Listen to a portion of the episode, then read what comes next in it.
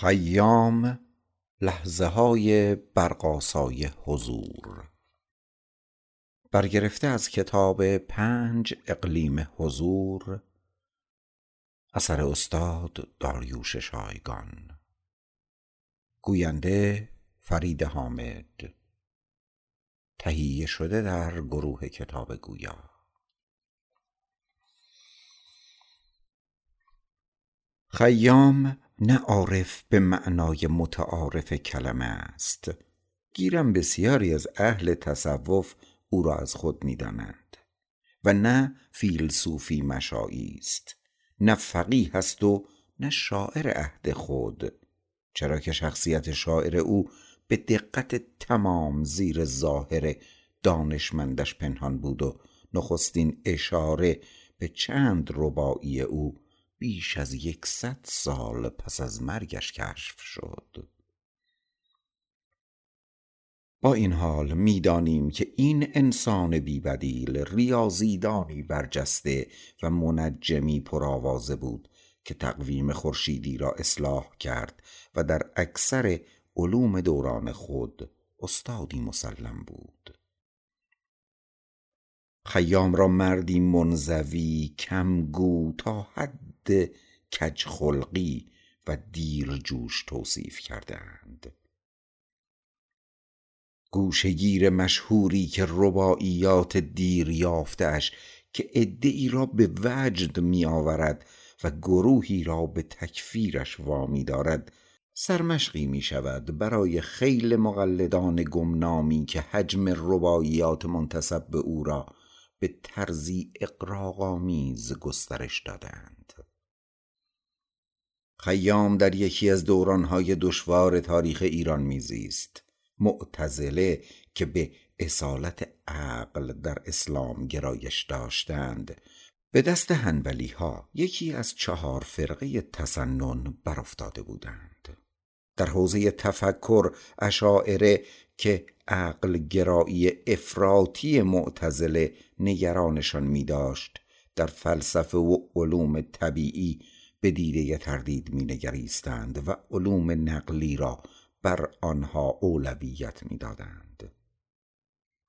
سلجوقیان ترک نژاد که بر ایران حکومت می راندند در همان اوان به اسلام گرویده بودند و از همه معایب نودینان برخوردار بودند یعنی غالبا از شدت افراط در زهد به گناه آلوده می شدند آنان فلسفه و علوم را خار می شمردند و برای قرآن و سنت بیشترین ارج را قائل بودند.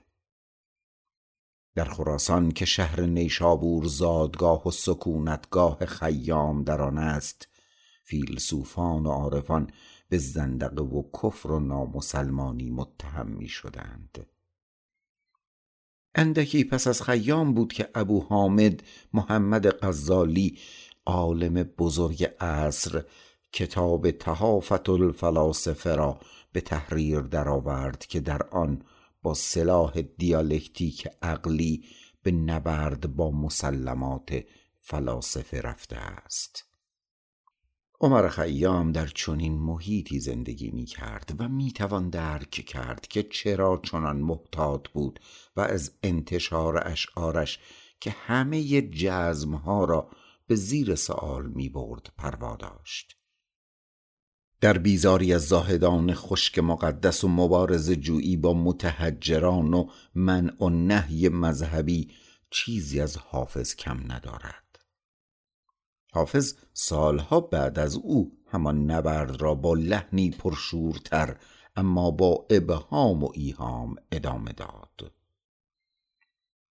خیام میکوشید شعرش را که جنبه خصوصی تفکر او را نشان می‌داد برای خود و پنهان از دیگران نگاه دارد. مدتها بعد بود که اخلاف او توانستند این نادره در مکنون را از زیر خروارها خاک بیرون کشند. در که تفکر خیام به رغم سادگی گمراه کننده آن سخت دشوار است. به ماسه نرم میماند که از میان انگشتان فرو میریزد. هرچه در نگه داشتنش بیشتر بکوشی زیر ظاهر دیدگاهی که در نگاه اول و از قرائت سطحی و اولیه آن دریافت می شود بیشتر از دستت فرو می لغزد و پیام این قرائت سطحی روشن است. می‌گوید این جهان نه آغازی دارد و نه پایانی. همه چیز گذراست مرگ در هر لحظه و آن در کمین است. در سرشارترین آنات زندگی بیرحمان از کمینگاه خود بیرون می جهد و به ما می‌گوید من اینجایم. همه چیز محکوم به فناست.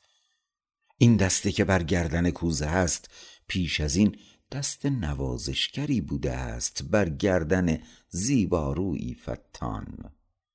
آن کاخها که زمانی به گنبد آسمان فخر می فروختند و بهرام در آنها جام می گلگون را بلند می کرد اکنون تلی ویرانند. دوزخ جز شرری از رنج بیهوده ما نیست و بهشت همین لحظه والای آسایش ماست. دوزخ شرری ز رنج بیهوده ماست. فردوس دمی ز وقت آسوده ماست. جهان از حس و شعور و درک عاری است و هر کس در آن نقش اوهام خود را می بیند بنیاد جهان بر پوچی و بیداد است. اگر سینه زمین را بشکافی چه درها و گوهرها که در او نمی یابی ای چرخ فلک خرابی از کینه توست. بیدادگری پیشه دیرینه توست. ای خاک اگر سینه تو بشکافند بس گوهر قیمتی که در سینه توست. حتی نامآورترین کسان آنان که محیط فضل و آداب شدند.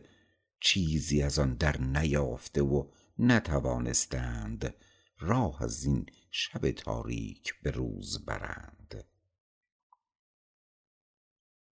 آنان که محیط فضل آداب شدند در جمع کمال شمع اصحاب شدند. ره زین شب تاریک نبردند به روز. گفتند فسانه ای و در خواب شدند. نه رستاخیزی در کار است نه بازگشت و رسیدن به اصل و مبدعی و نه امیدی که بعد از هزار سال از دل خاک چون سبزه بردمی. ای کاش که جای آرمیدن بودی یا این ره دور را رسیدن بودی. کاش از پس صد هزار سال از دل خاک. چون سبزه امید بردمیدن بودی. خیام می‌گوید اگر قرار شود که به جای یزدان فلک را از نو بسازد چنان فلکی می‌سازد که در آن آزاده به کام خود رسیدی آسان. گر بر فلکم دست بودی چون یزدان برداشتمی من این فلک را میان. از نو فلکی دگر چنان ساختمی کآزاده به کام دل رسیدی آسان. این که خطاهای خود را به چرخ و فلک نسبت دهیم کاری است زیرا که چرخ از تو هزار بار بیچاره تر است. نیکی و بدی که در نهاد بشر است شادی و غمی که در قضا و قدر است. با چرخ مکن حواله کاندر ره عقل. چرخ از تو هزار بار بیچاره تر است. کسی را یارای شکافتن راز کیهان نیست. جهان فانوس خیال است که بر گردش ما چون صوریم کاندرو حیرانیم. این چرخ و فلک که ما در او حیرانیم فانوس خیال از او مثالی دانیم. خورشید چراغ دان و عالم فانوس ما چون صوریم کندرو گردانیم. ما لعبتکانیم که دست نامرئی ما را به تماشاخانه جهان می آورد و بیدرنگ به صندوق عدم باز می گرداند ما لعبتکانیم و فلک لعبت باز از روی حقیقتی نه از روی مجاز. بازیچه همی کنیم بر نطع وجود افتیم به صندوق عدم یک یک باز. آنان که از این جهان خاک رفته اند دیگر باز نمی گردند و کسی از آن دیار باز نگشته که به ما بگوید احوال مسافران دنیا چون شد. افسوس که سرمایه ز کف بیرون شد. در پای اجل بسی جگرها خون شد. کس نامد از آن جهان که پرسم از وی کاحوال مسافران دنیا چون شد. خیام می‌گوید که سری در کار نیست و چون پرده اسرار که در پس آن سرنوشت ما را رقم می‌زنند برافتد جز نیستی چیزی نمیماند. اسرار ازل را نه تو دانی و نه من. وین حرف معما نه تو خوانی و نه من. هست از پس پرده گفتگوی من و تو. چون پرده برافتد نه تو مانی و نه من. رشته جهان را طرح و تدبیری نبافته است. اگر نظام جهان در حد کمال است چرا آن را تغییر دهیم؟ و اگر ناقص است خطا از کیست؟ گر نیک آمد شکستن از بهر چه بود؟ ور نیک نیامد این صور عیب کراست میان کفر و دین و میان شک و یقین تنها نفسی راه است. نفسی که همراه با لحظه های فرار در گذر است. از منزل کفر تا به دین یک نفس است و از عالم شک تا به یقین یک نفس است پس این یک نفس عزیز را خوش میدار که از حاصل عمر ما همین یک نفس است این نفس و این دم را باید پیش از آن که بگذرد دریافت و پیش از آن که پیاله بشکند باید آن را نوشید. از عشق برخوردار شو پیش از آن که باد اجل جامه لطیف هستی را بردرد. ایام زمانه از کسی دارد ننگ کو در غم ایام نچیند دلتنگ. می خور تو در آبگینه با ناله چنگ زان پیش که آبگینه آید بر سنگ. جهان پیش از ما بوده است و بعد از ما نیز خواهد بود. زین پیش نبودیم و نبد هیچ خلل زین پس چو نباشیم همان خواهد بود. پس آیا بهتر نیست که نه ظهوری در کار باشد نه تحولی و نه هستی. گر آمدنم به من بدی نامدمی ور نیز شدن به من بدی کی شدمی؟ به زان نبدی کاندر این دیر خراب نه آمدمی نه شدمی نه بدمی. در جهانی چنین متغیر دریغا که همه چیز بر باد است. ما تنها یک دم مهلت داریم و این دم نیز خود جز هیچ نیست. ای بی خبران شکل مجسم هیچ است. وین طارم نه سپهر ارقم هیچ است. خوش باش که در نشیمن کون و فساد وابسته یک دمیم و آن دم هیچ است. این قرایت سطحی رباعیات خیام سبب شده است که او را با کلیشه های چندی توصیف کنند که از آن آگاهیم. او را اپیکوری و لذت طلب و دهری مذهب خواندند. دهریون به ابدیت در این جهان باور دارند و زندگی پس از مرگ و رستاخیز و پاداش و عقوبت و وجود فرشته و دیو را رد می کنند از همین روست که خواندن سطحی خیام کاری نسبتا آسان است. جهان بینی که از این خواندن سطحی رباعیات برمیآید جذاب سرراست واضح و بی ابهام است. اما آیا می‌توان تنها در همان سطح باقی ماند به راستی این جهان بینی که به هر صورت در بیرون از چارچوب های رایج مذهب و عرفان قرار دارد از چه حکایت می کند؟ این جهان بینی از وارون سازی کامل نظام هستی شناختی جهان حکایت دارد خیام نه تنها شاعر متفکر ایرانی است که نظام افلاتونی جهان را به کلی زیر و رو می کند اگر نزد نیچه جابجایی جهان افلاتونی به قیمت برتری دادن جسم نسبت به عقل تمام می شود یا به عبارت دیگر اگر نیچه به عنوان متفکر ضد متافیزیک و جابجا جا کننده نظام افلاتونی همچنان فیلسوفی افلاتونی باقی میماند. جابجا سازی خیام نوعی به تعلیق درآوردن آنی است که از استمرار میگریزد. استمراری که خود تکرار و بازگشت ابدی پدیده های مشابه است. اما آنکه بی وقفه تکرار می شود و باز می گردد انسان نیست. خیام مدام تکرار می کند که ما دیگر هرگز بر صحنه تماشاخانه جهان باز نمی گردیم همچنان که کوزه امروز در گذشته انسانی چو من بوده است من نیز روزی چو او خواهم شد.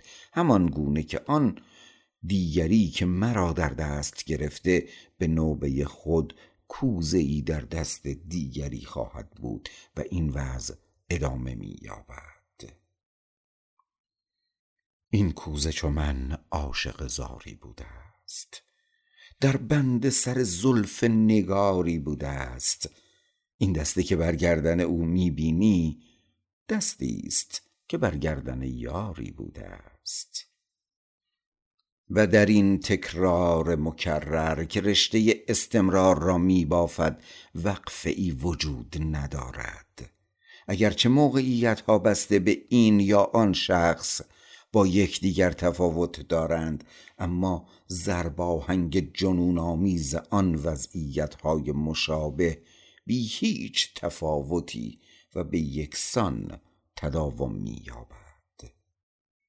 آن دمی که در آن به راستی به آگاهی می رسیم مرا نجات می دهد یعنی دمی که مرا در میان هلالین و در فاصله میان دو توالی قرار می دهد و به این ترتیب مرا از این دور تسلسل به در می‌برد و از تهاجم تکرار استمرار در امان میدارد. جهانی که خیام ترسیم می کند در خارج از هیته مذهب و استوره قرار دارد. در این جهان نه از عوالم کشف و شهود از آن گونه که نزد حافظ سراغ داریم و نوعی جغرافیای هستی را به دست می دهد خبری است و نه از بی خودی مولانا که از طریق جریان سیلاسای سور جان را به سوی هفت پرده افلاک برمی کشد اثری. نه از حکمت عملی سعدی در آن نشانی است و نه از خاطره اساتیری فردوسی نمونه ای این جهان جهانی است بیرون از صورتها و الگوهای ازلی بیرون از احاطه ادیان و مختصاتش از عروج و رستاخیز و معاد. جهانی است برهوت که معنایش را از اوریانیش می‌گیرد. خیام از نقطه صفر آغاز می کند از نقطه خونسایی که در آنجا همه خاطره ها زدوده شده اند همه عقاید پیش پنداشته همه ما تقدم های فلسفی کنار رفتند نقطه پوچی نگاهی سرشار از حیرتی مدام. اما نگاهی نسبتا سرد و یخ زده بس که بصیرتی که از آن سرشار است برنده و بیمهر است.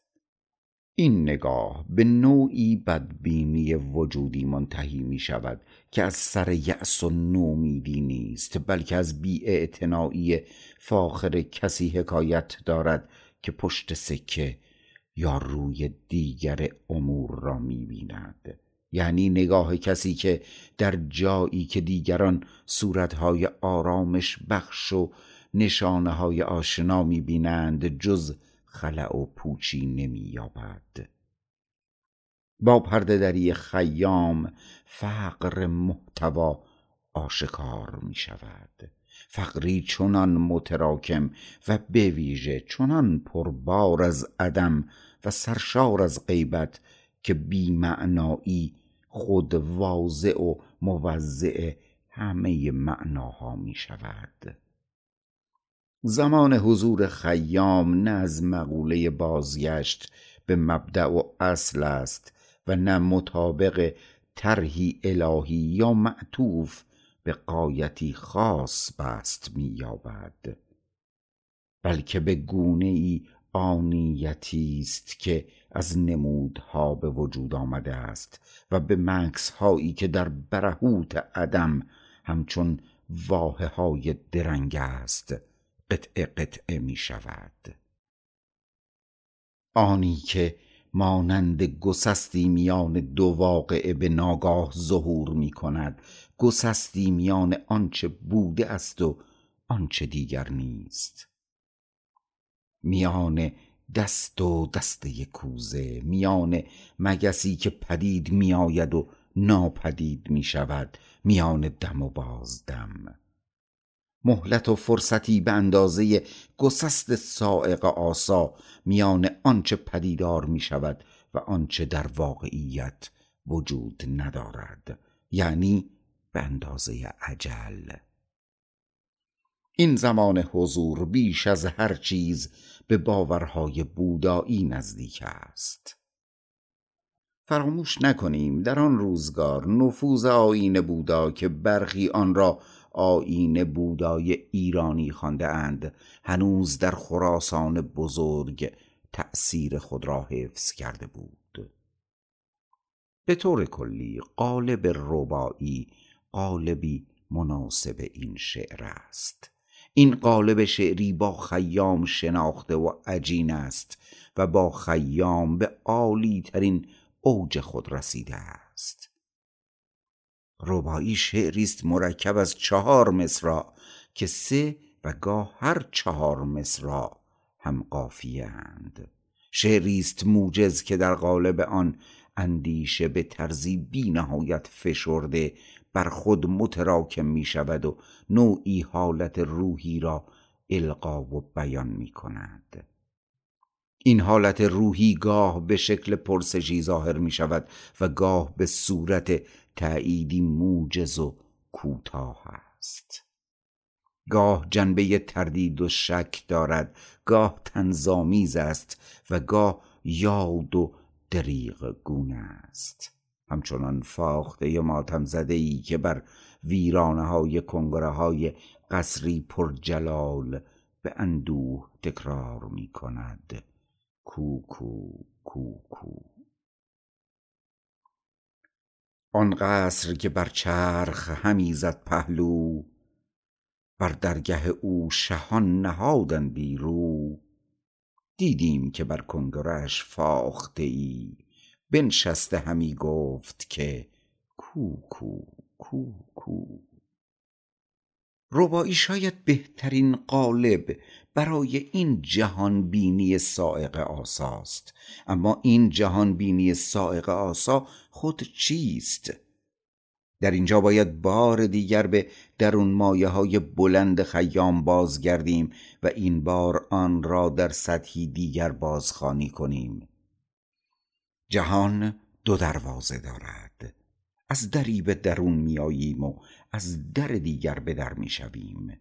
انسان میان دو عدم گرفتار است. چون حاصل آدمی در این جای دو در جز درد دل و دادن جان نیست دگر. خرم دل آن که یک نفس زنده نبود. باسود کسی که خود نزاد از مادر. و این امر ناشی از نقصی است که در ذات چیزها در بیهودگی ذاتی و ازلی جهان مستقر است. میان این دو عدم حله هستی از رنج بافته شده است. اما رنجی چنان اساسی که به نوعی پرده بنیاد وجود را تشکیل می دهد چرا که وجود جز باز تولید نیست. ناآمدگان اگر بدانند که ما از دهر چه می کشیم نایند هنوز. اسرار ازل را نه تو دانی و نه من. وین حرف معما نه تو خوانی و نه من. هست از پس پرده گفتگوی من و تو چون پرده برافتد نه تو مانی و نه من. نیک و بد روزگار را به چرخ نسبت مده که چرخ لایعقل در حل معمای وجود هزاران بار از تو عاجزتر است. نیکی و بدی که در نهاد بشر است شادی و غمی که در قضا و قدر است. با چرخ مکن حواله کاندر ره عقل چرخ از تو هزار بار بیچاره تر است. انسان از خاک برآمده و بر باد می شود. پایان سخن شنو که ما را چه رسید. از خاک برآمدیم و بر باد شدیم. و همچون قطره ای که به اقیانوس عدم به ذره غبار و به توده فشرده زمین می پیوندد آمدن و رفتن او بازنمایی ظهور ناچیز یک مگس است. یک قطره آب بود و با دریا شد. یک ذره خاک و با زمین یکتا شد. آمد شدن تو اندر این عالم چیست؟ آمد مگسی پدید و ناپیدا شد. در برابر این بیهودگی جهان خیام دو تلقی جداگانه اما مکمل یکدیگر را اختیار می کند دو تلقی که با دو وجه تشکیل دهنده چیزها هماهنگی دارد. تلقی سلبی که عبارت از نابود کردن همه توهمات به ضرب توهم زدایی برقاسا و خیره کننده است و تلقی ایجابی که میکوشد در میان خرد و ریز کشتی شکسته هرج و مرج جهان لنگر لحظه حضور را بازیابد خیام در تلقی سلبی خود بیرحم است. برای ما چه اهمیتی دارد که این جهان محدث باشد یا قدیم؟ وقتی به جایی می رویم که معنایی ندارد. چون نیست مقام ما در این دهر مقیم پس بیمه و معشوق خطایی است عظیم. تا کی ز قدیم و محدث امیدم و بیم؟ چون من رفتم جهان چه محدث؟ چه قدیم.